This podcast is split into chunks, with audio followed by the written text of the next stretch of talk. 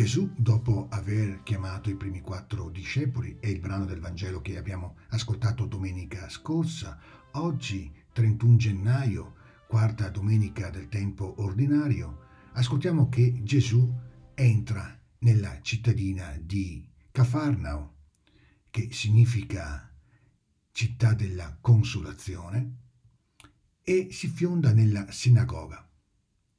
La sinagoga è il luogo della preghiera, è luogo della catechesi, è il posto ideale per il rapporto con Dio.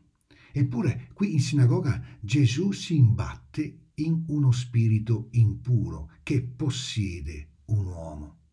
E quindi nessun luogo sacro è immune dalla presenza dello spirito impuro. Però la predicazione di Gesù, la sua parola, hanno il potere di stanare il male, di farlo uscire allo scoperto e soprattutto di vincerlo.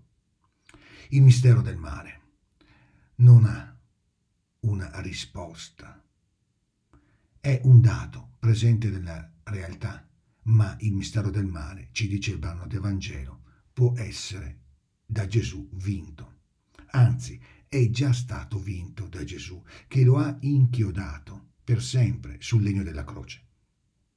Il male radicale poi si esprime nel contestare a Gesù la sua autorità, ciò che lui fa.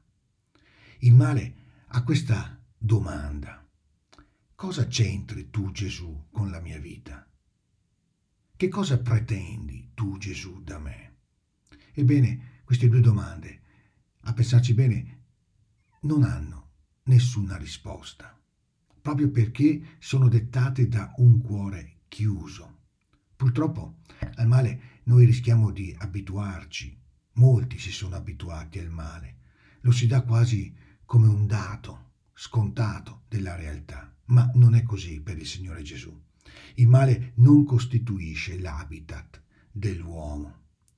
Mai quindi arrendersi al male, Occorre invece mettersi proprio alla scuola di Gesù affinché la sua parola, che dice e compie ciò che realmente annuncia, possa produrre in noi l'esito pieno di quella redenzione che Gesù ci ha conquistato donando la sua vita per ciascuno di noi.